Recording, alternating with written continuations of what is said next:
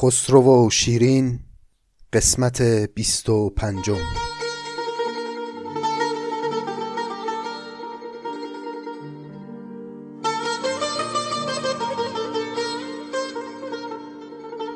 سلام. این چهل و نهمین قسمت از پادکست نظامی گنجوی است و همین ابتدا باید بگم که شنیدن این قسمت برای کودکان مناسب نیست.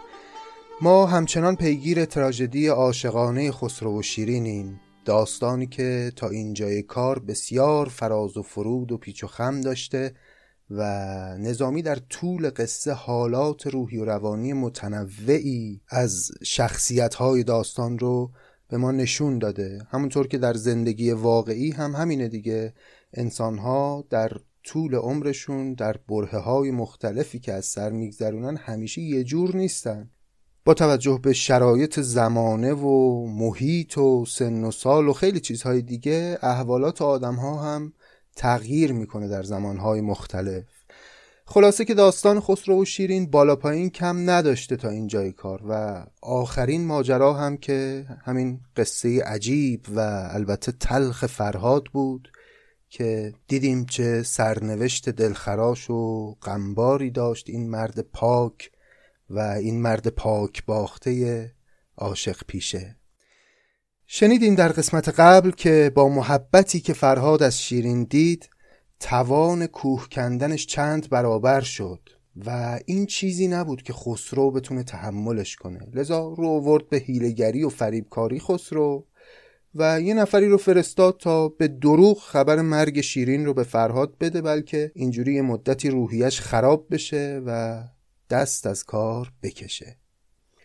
اما خسرو خبر نداشت که فرهاد عاشقتر از این حرف هاست. این جوان ساده دل همین که باورش شد مرگ شیرین دیگه این دنیا براش قابل تحمل نبود. زیستن براش دیگه مفهومی نداشت اساسا و این شد که زمین رو به عشق شیرین بوسید و جان داد از قصه بیشیرین شدن. در واقع دق کرد فرهاد و مرد و لکه ننگی رو بر دامان خسرو پرویز پادشاه ایران باقی گذاشت.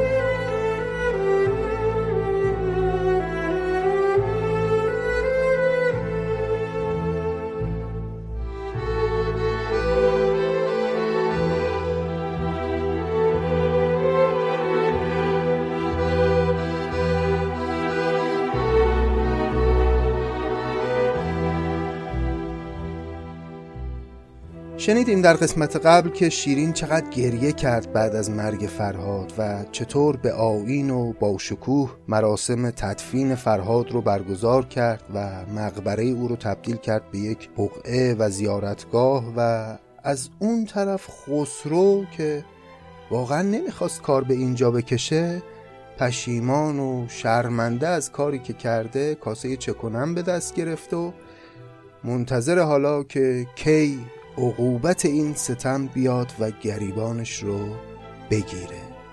قدیما ظاهرا ظلم که می‌کردن منتظر کیفرش هم در همین دنیا بودن مثل حالا نبود که خون به جگر خلایق بکنن و آب هم از آب تکون نخوره.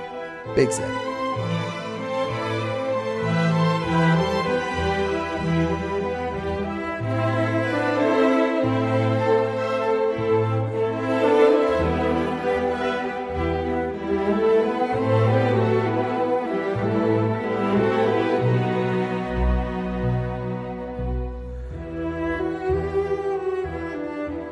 اما قبل از اینکه بریم و ادامه داستان رو بخونیم حالا که قصهمون در ابتدای یک پیچی قرار گرفته و یه مرحله ای از داستان طی شده بیایید یه بررسی بکنیم ببینیم از ابتدا مشکل این دوتا چی بود؟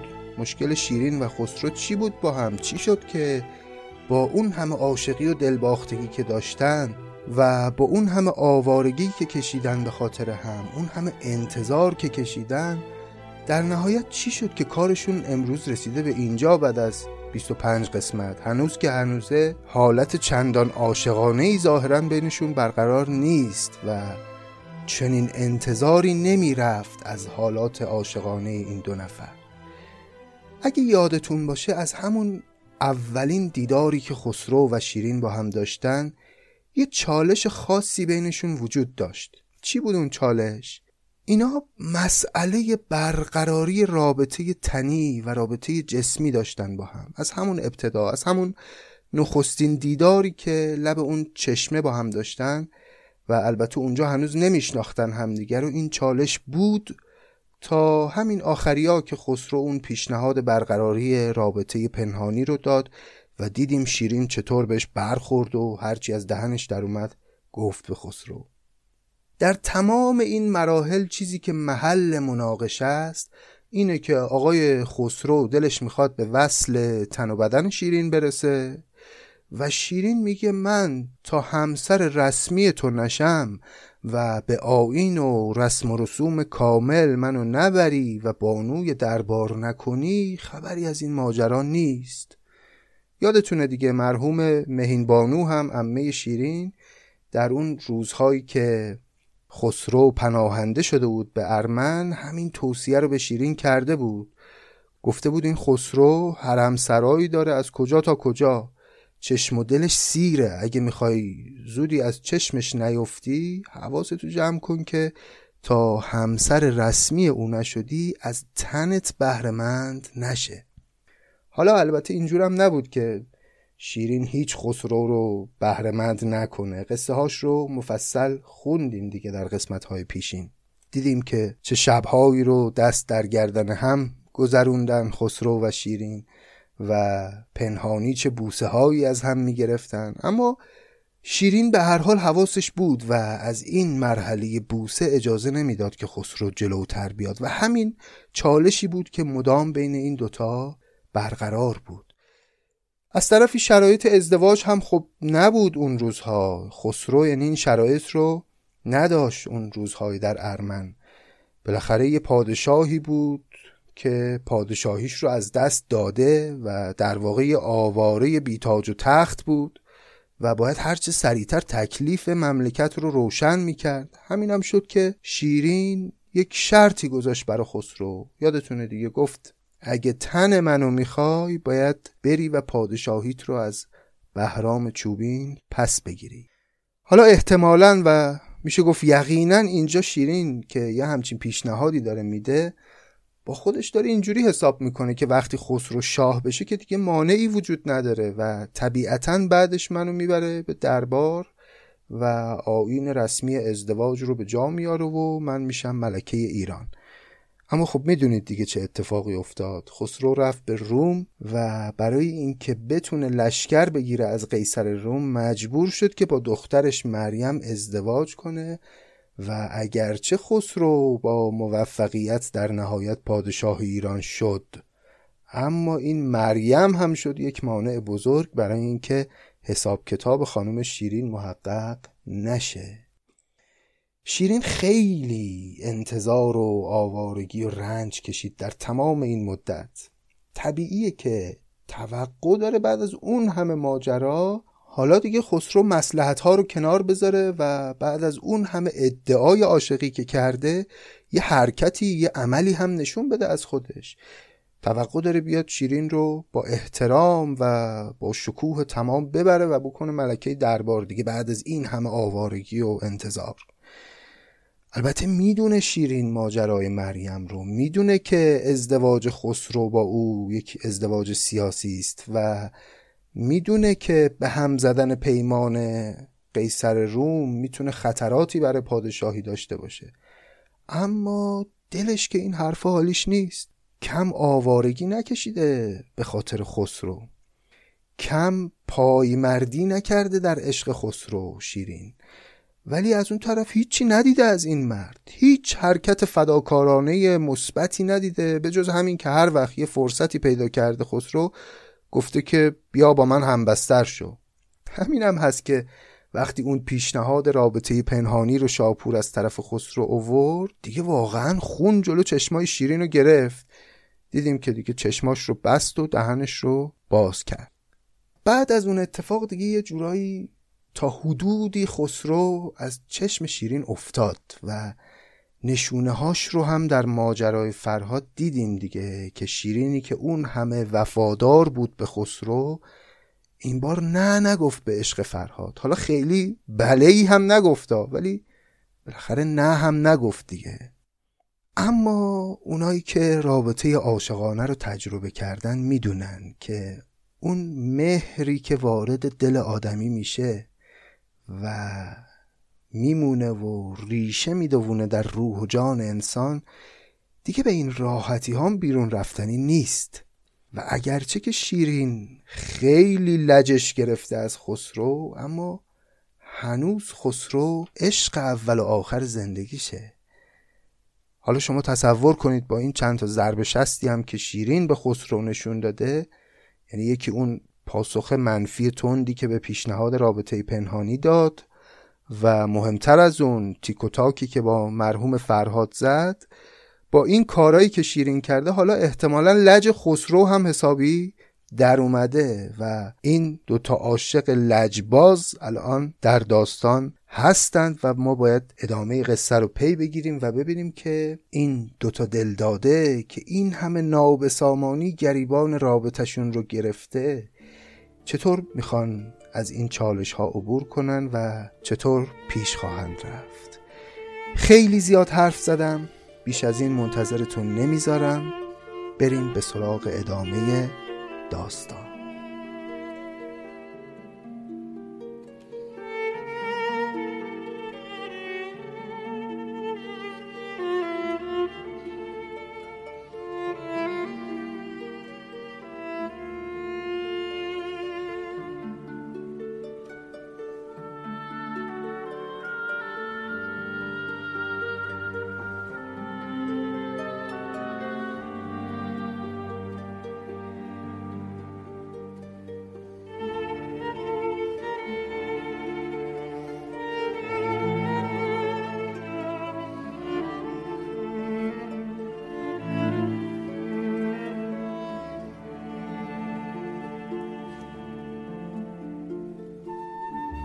پشیمان گشت شاه از کرده خیش و آن آزار گشت آزرده خیش در اندیشید و بود اندیشه را جای که باد افراه را چون دارد و پای.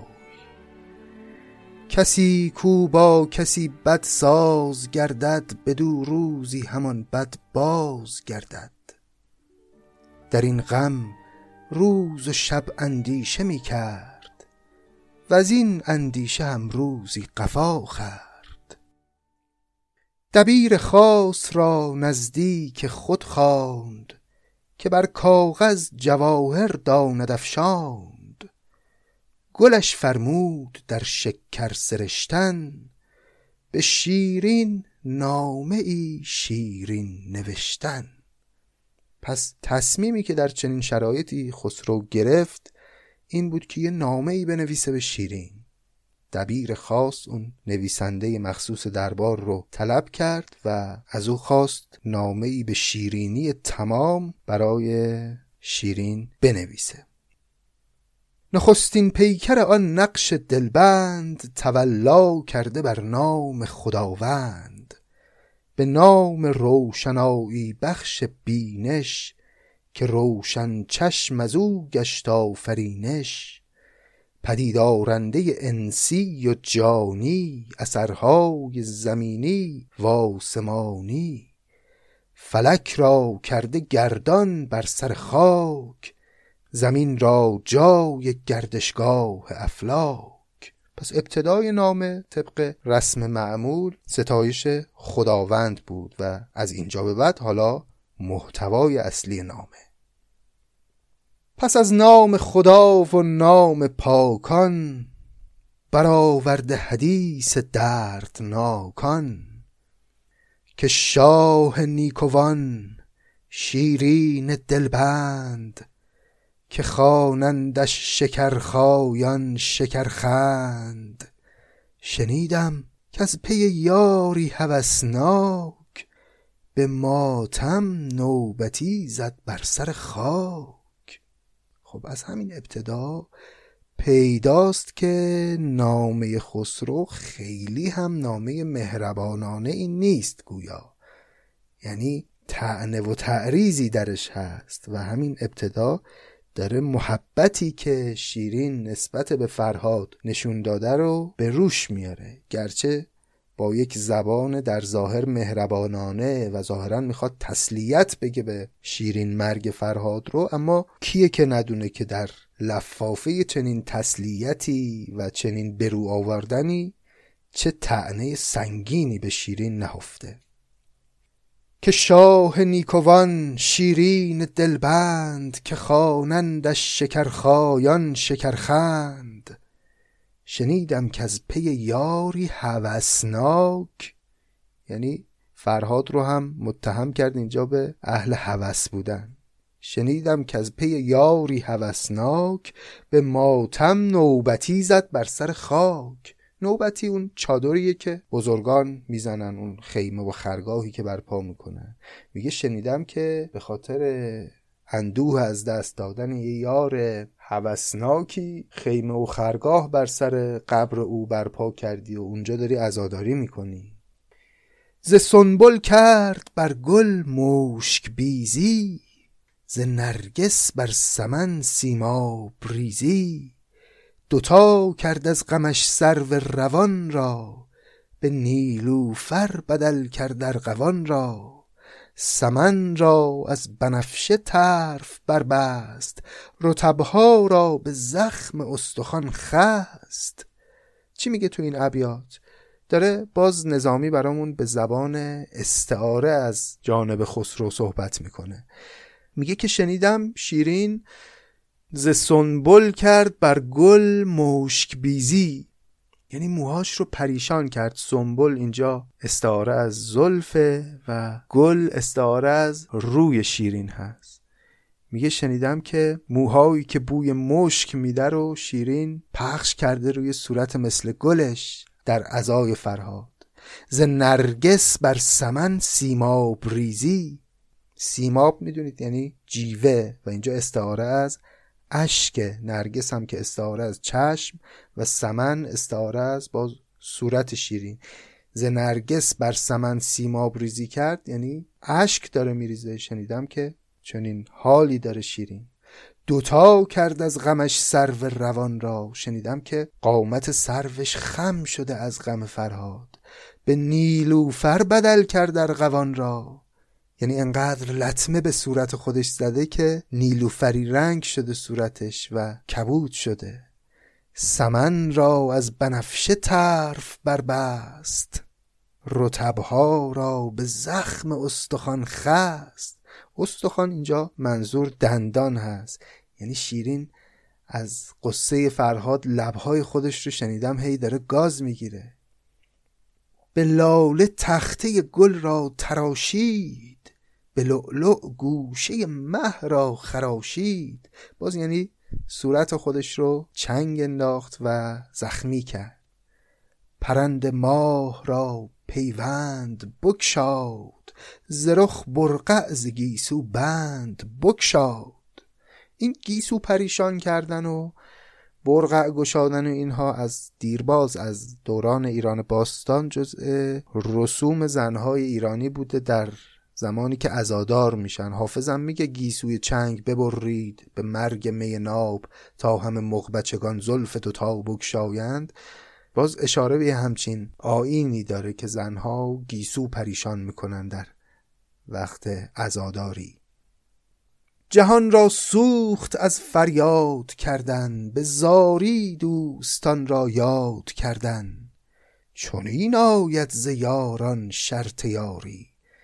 همین باشد نشان دوست داری دیگه اینجا تعنه زدن خودش رو خیلی آشکار می‌کنه خسرو. داره به شیرین میگه شنیدم که اینجوری ازاداری کردی برای فرهاد و گریه کردی و به خودت آسیب زدی و و حالت انقدر بده و اشکالی نداره. چونین آید ز یاران شرط یاری. واقعا هم شرط یاری و شرط دوستداری همینه. آفرین. تویی که دوست می داشتی فرهاد و عاشق فرهاد بودی باید هم همچین کارایی براش بکنی. پیداست دیگه اون لحن تعنه آمیز خسرو بر آن حمال کوه افگن ببخشود به سر زانو به زانو کوه پیمود. شنیدم رفتی کوه رو بالا برای دیدار فرهاد. غریبی کشته بیش زد فغانی. جهان گو تا بر او گرید جهانی. بدین سان عاشقی در غم بمیرد چنو باد که زو عبرت نگیرد. حساب از کار او دور است ما را دل از بحر تو رنجور است ما را. چی میگه خسرو اینجای نامش؟ میگه که واقعا هم فرهاد سرنوشت تلخی داشت. بدین سان عاشقی در غم بمیرد چونو بادان که زو عبرت نگیرد. سرنوشت تلخی داشت. منم دلم براش میسوزه. غریبی کشته بیش ارزد فقانی جهان گو تا بر او گریت جهانی. جا داره که جهانی برای او گریه کنن به خاطر این سرنوشت تلخی که داشته. اما من نگران تو هم الان. چی کار داری می‌کنی با خودت؟ حساب از کار او دور است ما را. دل از بحر تو رنجور است ما را. هم یه جورایی داره اون تنه رو می‌زنه هم می‌خواد دل رو هم در عین حال به دست بیاره. داره به روی شیرین میاره که حواست هست منم آقا خسرو هم من عاشق تو هم و تو معشوق منی و یه وقتی احساس تنهایی نکنی من هستم. چو دانم سخت رنجی دیز مرگش که مرد و هم نمی‌گویی به ترکش. چرا بایستش اول کشتن از درد؟ چو کشتی چند خواهی اندوهش خر آخ آخ چه حرفی زد خسرو. در واقع مرگ فرهاد رو هم انداخت به گردن شیرین و گفت که چدانم سخت رنجی دیز مرگش که مرد و هم نمی‌گویی به ترکش چرا بایستش اول کشتن از درد؟ چو کشتی چند خواهی اندوهش خرد میگه می‌دونم که سخت از مرگش رنجیدی و حالا که مرده هم نمی‌خوای فراموشش بکنی. ولی تویی که انقدر داری براش عزاداری می‌کنی برای چی از اول کشتیش؟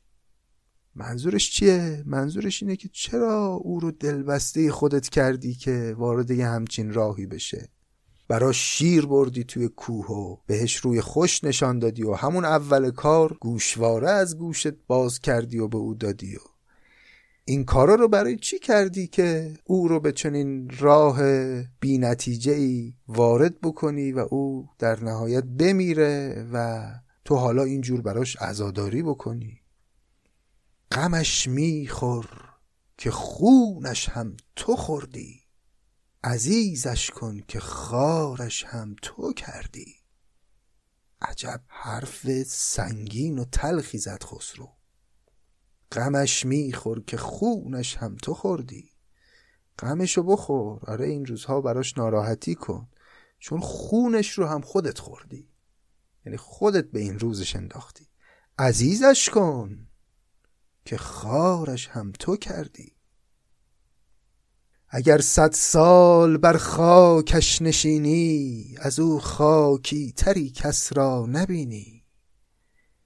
چو خاکر صد جگر داری به دستی نیابی مثل او شیرین پرستی. ولیکن چون ندارد گریه سودی چه باید بی کباب انگیخت دودی. به غم خوردن نکردی هیچ تقصیر چه شاید کرد با تاراج تقدیر. بنابر مرگ دارد زندگانی نخواهد زیستن کس جاودانی. تو روزی وو ستاره ای دل افروز فرو میرد ستاره چون شود روز. تو صبحی و چراغ ار دل پذیرد. چراغان به که پیش از صبح میرد. تو هستی شم و او پروانه مست. چو شم آید رود پروانه از دست. تو باغی و گیاهی که از تو خیزد. گیاهان به که هم در باغ ریزد. تو آتش طبعی او عود بلاکش بسوزد عود چون بفروزد آتش. اگر مرغی پرید از گلستانت پرستد نسر طایر ز آسمانت. نسر طایر یک ستاره هست. میگه اگه یه پرنده ای از گلستان تو پرید و رفت اما ستاره نصر تایر در آسمان تو رو داره میپرسته هنوز. خودشو داره میگه. بعد از اون همه تعنه و تعریز همچنان داره میگه که ولی من هستم و اگر مرغی پرید از گلستانت پرستد نصر تایر ز آسمانت وگر شد قطره ای آب از سبویت بسا دجله که سر دارد به جویت. چو ماند بدر گو بشکن هلالی. چو خوبی هست از او کم گیر خالی. خوبی رو اینجا نظامی به معنای زیبایی آورده. میگه وقتی زیبایی یک روی هست حالا یک خالی هم از او کم بشه خیلی تأثیری نمی‌ذاره. اون صورت همچنان زیباست. چو ماند بدر گو بشکن هلالی چو خوبی هست از او کم گیر خالی. اگر فرهاد شد شیرین بماناد. چه باک از زرد گل نسرین بماناد. نویسنده چو از نامه بپرداخت زمین بوسید و پیش خسرو انداخت. به قاصد داد خسرو نامه را زود ستد قاصد ببرد آنجا که فرمود. چو شیرین دید کآمد نامه شاه رخ از شادی فروزان کرد. چون ماه سه جا بوسید و مهر نامه برداشت. وزو یک حرف را ناخوانده نگذاشت. دیدید یه نامه ای وقتی از یک عزیزی برای آدم می‌رسه یا حالا این روزها که خیلی مردم به هم نامه نمیدن یک پیامی یک متنی وقتی از کسی که خیلی عزیز برای آدمی می‌رسه انسان بارها و بارها میخونتش و سعی می‌کنه حتی اون حاشیه های دور اون نامه رو هم چند بار مرور بکنه بهشون نگاه کنه توجه کنه که یه وقتی یه حرفی جا نمونه از این نامه که خونده نشده باشه. چو شیرین دید کامد نامه شاه رخ از شادی فروزان کرد چون ماه. سجا بوسید و مهر نامه برداشت و او یک حرف را ناخوانده نگذاشت.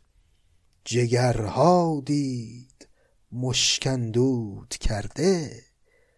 تبرزدهای زهرآلود کرده. تبرزد می‌دونید یک ماده شیرینه مثل شکر. در واقع این نامه رو که خوند شیرین اولش خب خیلی شوق و ذوق داشت که نامه ای از طرف خسرو اومده. اما وقتی خوند دید که جگرهایی است که مشکندودش کردن و تبرزدهایی است که زهرالودش کردن. این جگر مشکندود هم قصهش اینه که در زمانهای قدیم جگر حیوانات رو ظاهرا میسوزوندن و مشکندودش می‌کردن و به جای خود مشک میفروختن. در واقع یک حق بازی بوده یه همچین کاری.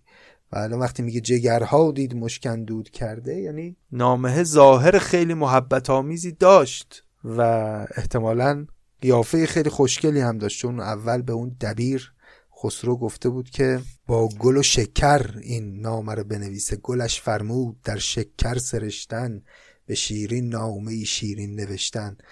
اما وقتی شیرین خوند نامه رو دید محتواش محتوای گزنده و تلخیه. قصبهایی در او پیچیده صد مار رتبهایی در او پوشیده صد خار. همه مقرازه های پرنیان پوش همه زهراب های خوشتر از نوش. نه صبر آن که این شربت بنوشد نه جای آن که از تندی بجوشد. به سختی و به رنج آن رنج و سختی فرو خورد از سر بیدار بختی. پس شیرین وقتی با این نامه مواجه شد خب از طرفی شادی آمدن پیغامی از طرف خسرو بود و از طرفی تعنه های تلخ و سنگینی که خسرو به او زده بود در این نامه و نه صبر آن که این شربت بنوشد نه جای آن که از تندی بجوشد نه طاقت حزم و تحمل یه همچین نامه ای رو داشت یه همچین سخنان تلخی رو داشت شیرین. و نه دیگه این بار جای این بود که بخواد تندی بکنه در برابر خسرو. چرا؟ چون خب بالاخره خسرو درسته که تعنه زده بود اما خب بیراه هم نزده بود دیگه. شیرین هم به هر حال کم لج خسرو رو با این کاراش در نیاورده بود و دیگه تصمیم گرفت شیرین که چیزی نگه جوابی به خسرو نده به سختی و به رنجان رنج و سختی. فرو خورد از سر بیدار بختی از سر اون هوشیاری و پختگی شیرین این بار براشفته نشد و اون اندوه و خشم خودش رو فرو خورد و در مقابل نامه خسرو سکوت کرد. چندان که گفتم غم با طبیبان غم با طبیبان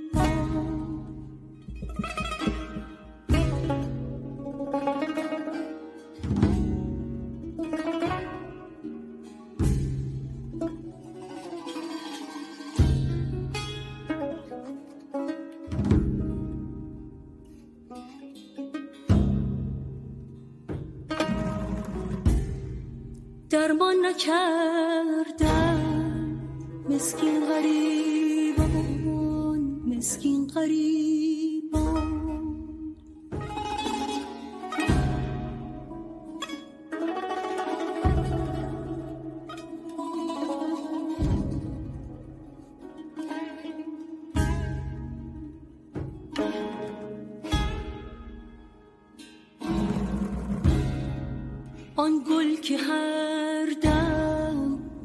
در دست بادیست گوشم بادش از اندلی با از اندلی با. از اندلی با از اندلی با.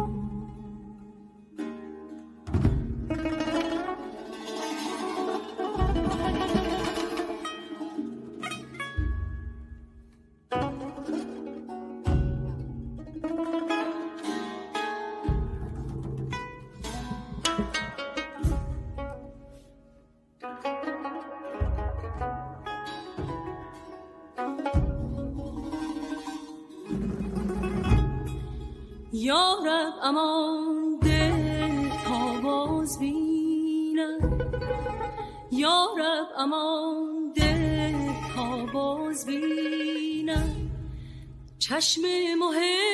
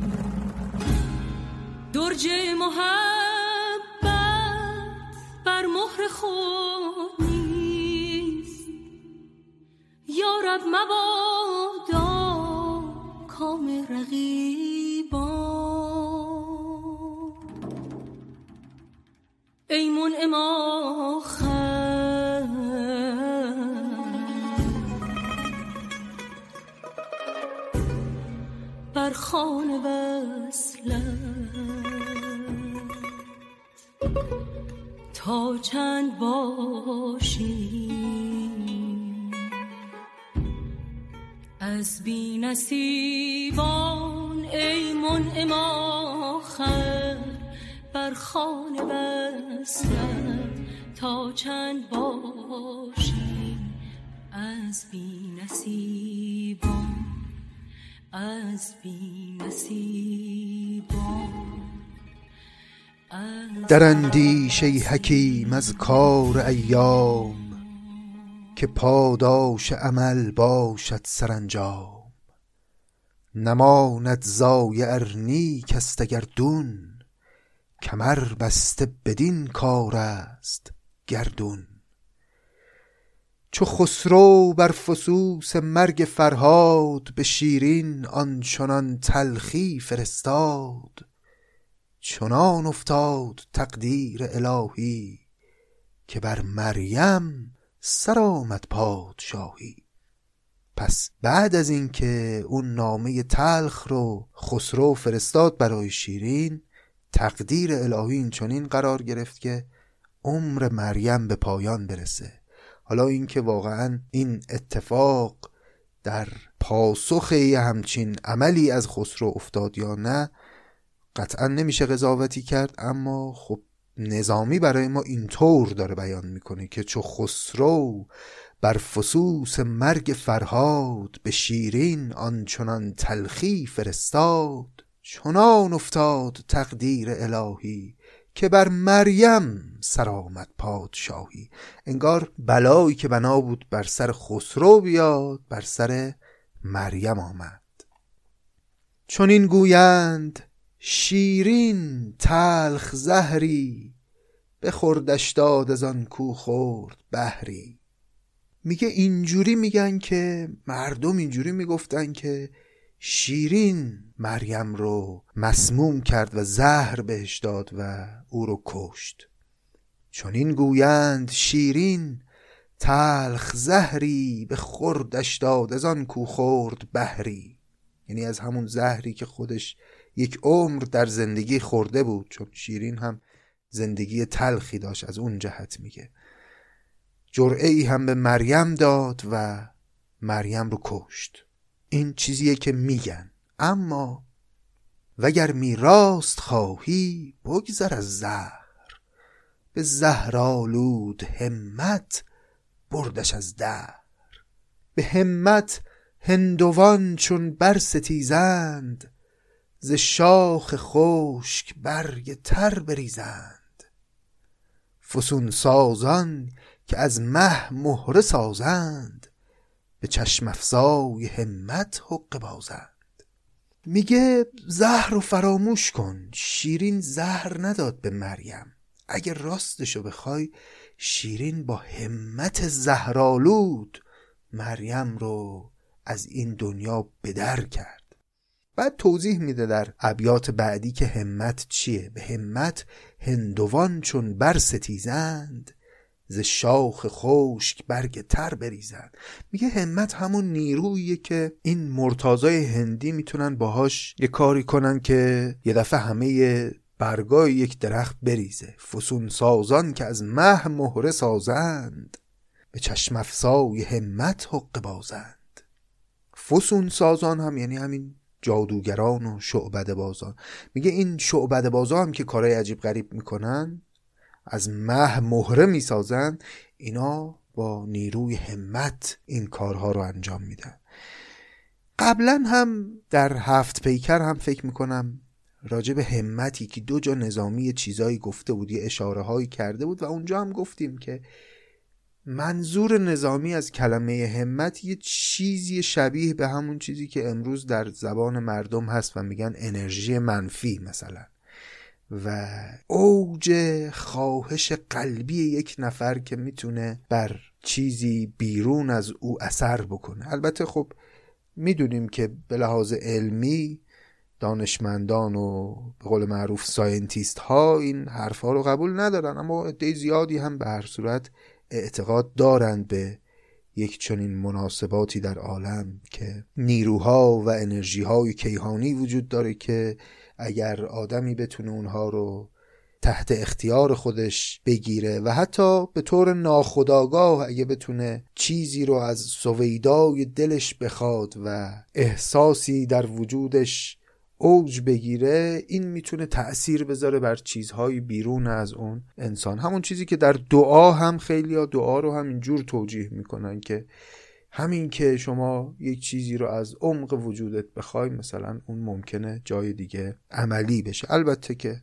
باز تاکید می‌کنم طبیعتا این حرفا هیچ پای علمی نداره اما خب نظامی اینجا به این ماجرای همت اشاره کرده. آقای دکتر وحید دستگردی هم در یادداشتهاشون این همت رو ترجمه کردند به چیزی به نام مانیتیسم که اونم همینه همین نیرویی که در درون یک انسان اون انرژی که در درون یک انسان وجود داره و توسط اون اتفاقاتی در بیرون می‌تونه بیفته. خلاصه نظامی معتقده که اون انرژی های منفی شیرین و اون احساس بدی که شیرین به مریم داشت و اون همه احساس حسادت و رشکی که می‌برد به جایگاه مریم سبب شد که عمر مریم به سر برسه و او از دنیا بره. بالاخره نظامی هم دانای کل این داستانه و هرچی که میگه ما طبیعتا میپذیریم دیگه از او. چون مریم روزه مریم نگه داشت دهان در بست از آن شکر که شه داشت.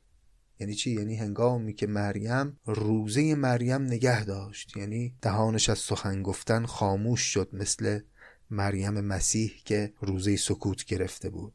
و دهان در بست از آن شکر که شه داشت. یعنی دیگه امکان نزدیکی کردن با خسرو رو نداشت.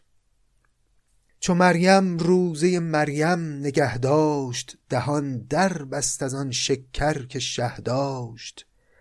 برست از چنگ مریم شاه عالم چنان کابستنان از چنگ مریم. چنگ مریم یک گیاهیه که میگن همون گیاهیه که موقعی که مریم حامله شده بود مسیح رو در لحظه فارغ شدن اون درد رو که داشت تحمل می‌کرد یه گیاهی اونجا بود. مریم اون گیاه رو چنگ زد و در اون حال عیسی رو به دنیا آورد و از اونجا اسم این گیاه شد چنگ مریم و یه سری خواص دارویی هم براش میگن که اکثر این خواص مربوط میشه به زنان باردار و بیشتر استفاده موضعی گویا در طب قدیم می‌کردن. برای اینکه کودک راحت تر به دنیا بیاد. به هر حال برست از چنگ مریم شاه عالم چنان کابستنان از چنگ مریم. همونطور که زنان آبستن بعد از به دنیا آوردن بچهشون از گیاه چنگ مریم خلاص میشن بعد از اینکه مریم مرد خسرو هم از چنگ مریم رومی خلاص شد. چو مریم روزه مریم نگه داشت دهان در بست از آن شکر که شه داشت برست از چنگ مریم شاه عالم چنان کابستنان از چنگ مریم. درخت مریمش چون از بر افتاد ز غم شد چون درخت مریم آزاد. ولی که از بهر جاه و احترامش ز ماتم داشت آیینی تمامش. یعنی وقتی که مریم مرد خسرو خیلی هم خوشحال شد و یه جورایی از دست اون همسر کنترلگر به قولی خلاص شد و احساس آزادی کرد. اما از بحر مقامی که او داشت و بانوی دربار بود و به خاطر احترامی که برای او قائل بود ماتم خیلی نیکویی برای او برگزار کرد و آینها رو به تمامی اجرا کرد. ولی که از بهر جاه و احترامش ز ماتم داشت آینی تمامش. نرفت از حرمتش بر تخت ماهی نپوشیدی سلبها جز سیاهی. چو شیرین را خبر دادند از این کار همش گل در حساب افتاد هم خار. به نوعی شادمان گشت از هلاکش که رست از رشک بردن جان پاکش. به دیگر نوع غمگین گشت و دلسوز که عاقل بود و می ترسید از آن روز. ز بهر خاطر خسرو یکی ماه ز شادی کرد دست خیش کوتاه اینکه دست خودش رو از شادی کوتاه کرد شیرین یعنی مجالس رقص دیگه برگزار نکرد. پس شیرین هم وقتی خبر رو شنید طبیعیه که خوشحال شد که این رقیب از سر راه برداشته شده اما از جهت دیگری هم که به هر حال مرگ هیچ انسانی خوشحال کننده نیست غمگین هم شد و ز بهر خاطر خسرو یکی ماه ز شادی کرد دست خیش. کوتاه پس از ماهی که خار از ریش برخاست جهان را این قبار از پیش برخاست دلش تخم هوس فرمود کشتن جواب نامه خسرو نوشتن. سخنهایی که او را بود در دل فشاند از تیرگی چون دانه در گل. پس بعد از یک ماهی که شیرین هم به احترام مرگ مریم مجالس شادی برگزار نکرد و حرمت او رو نگه داشت به سرش زد که خب حالا وقتشی که من پاسخ اون نامه پرتعنه خسرو رو بدم بهش. دلش تخم هوس فرمود کشتن. جواب نامه خسرو نوشتن. سخنهایی که او را بود در دل فشاند از تیرگی چون دانه در گل. تیرگی یعنی یه جور سبکی یعنی کم عقلی. سعدی هم داره میگه دو چیز تیره عقل است دم فرو بستن به وقت گفتن و گفتن به وقت خاموشی. یعنی دو چیز باعث سبکی عقل میشه. اینکه وقت گفتن خاموش بشی وقت خاموشی سخن بگی. دو چیز تیره عقل است. دم فرو بستن به وقت گفتن و گفتن به وقت خاموشی.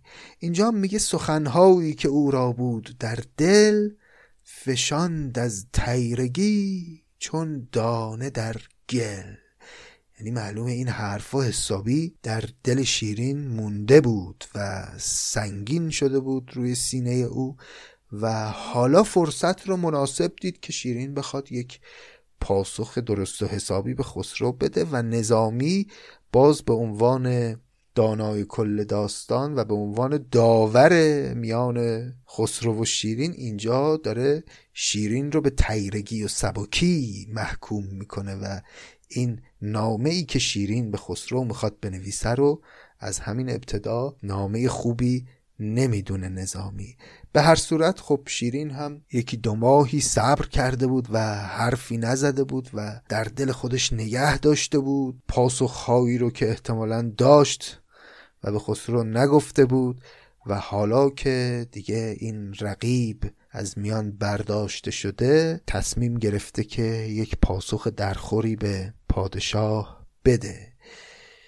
باید ببینیم که اولا نامه شیرین چیه محتواش چیه و چی می‌خواد شیرین به خسرو بگه. و ثانیا حالا که دیگه ظاهرا دیگه واقعا هیچ مانعی وجود نداره برای وصل بین خسرو و شیرین آیا اون اتفاقی که 25 قسمت منتظرش هستی میفته و آیا خسرو به آینی تمام شیرین رو به همسری خودش در میاره یا اینکه این لجبازی ها و این رقابتی که بین این دوتا شکل گرفته باز می‌خواد ماجرا رو به سمت و سوی دیگری ببره؟ ادامه این قصه رو و متن نامه شیرین رو در قسمت بعد با هم دیگه می‌خونیم و داستان رو پی می‌گیریم.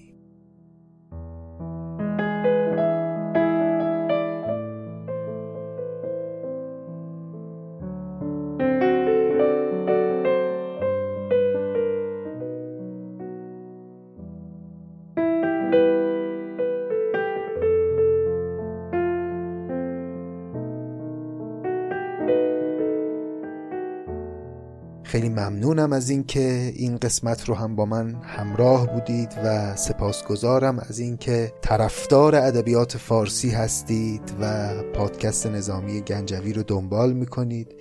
و خیلی ممنونم از دوستانی که پادکست ما رو معرفی می‌کنن به دوستان و آشنایان خودشون. مخصوصا اگر کسانی رو می‌شناسید که علاقمند به ادبیات هستن علاقمند به قصه های کهن هستن حتی اگه یه کوچولو علاقه دارن به ادبیات مطمئن باشید که آشنایی بیشتر با این گنجینه های کهن ادب فارسی سبب خواهد شد که اون علاقه کوچک در اون دوستان تبدیل بشه به علاقه های بزرگ و ممکنه اصلا مسیر زندگیشون رو عوض بکنه و اونها رو سوق بده به سمت بیشتر غور کردن در متون ادبی و این می‌تونه اساسا اندیشه انسانها رو متحول کنه نگاه اونها رو به جهان متحول بکنه و یه وقتایی همین یک معرفی کردن کوچیک واقعا می‌تونه یک لطف بزرگ به یک دوست باشه.